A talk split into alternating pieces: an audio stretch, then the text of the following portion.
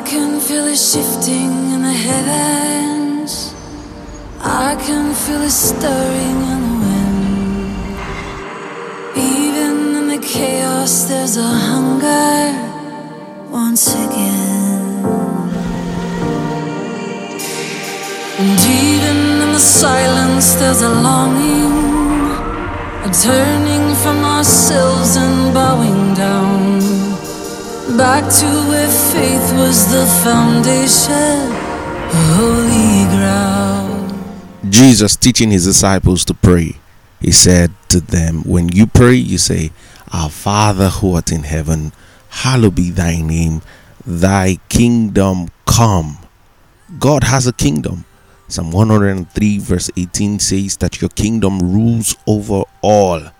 And when you say your kingdom come, you're inviting God's standards to govern your life.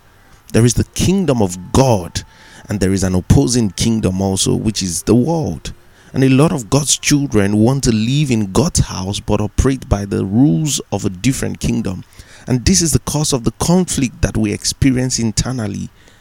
Now, a lot of times we don't mean it when we say, Thy kingdom come, because what we really mean is, I want you to do what I want right now without me adjusting to the rules of your kingdom.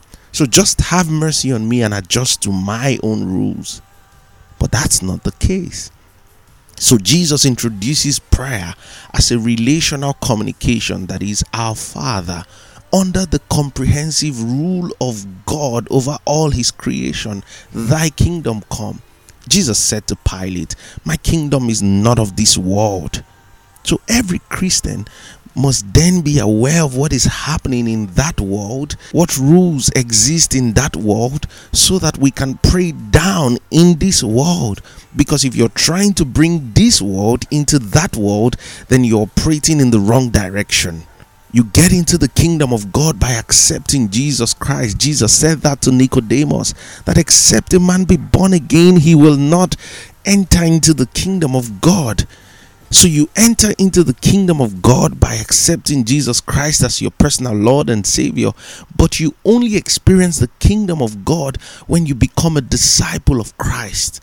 Accepting Christ gets you to heaven, but only by becoming a kingdom person do you get heaven into history. It takes a full time follower of Christ to see heaven here, and that's the whole point of the prayer to get heaven here on earth. So, the agenda of God on the earth is to make kingdom disciples, not just to accumulate church members, but people who would live their lives consistently, progressively under the lordship of Christ.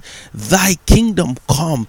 You're praying to see a reality, eternity showing up in time, heaven showing up on earth. You're praying for the rule and the authority of the invisible King in heaven to show up on earth. And this is not just about being a Christian, it's about being a kingdom disciple, a visible verbal follower of Christ, progressively and consistently under the lordship of Christ. Then you see prayers answered, power given, authority exercised, overruling situations. You begin to see the king at work because you're operating under the rules of his house.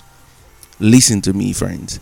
You cannot exercise legitimate authority over what you should be over unless you're willing to be under what God has put over you. No submission, no authority. Thy kingdom come. Thy will be done on earth as it is in heaven. Have a blessed day, friends.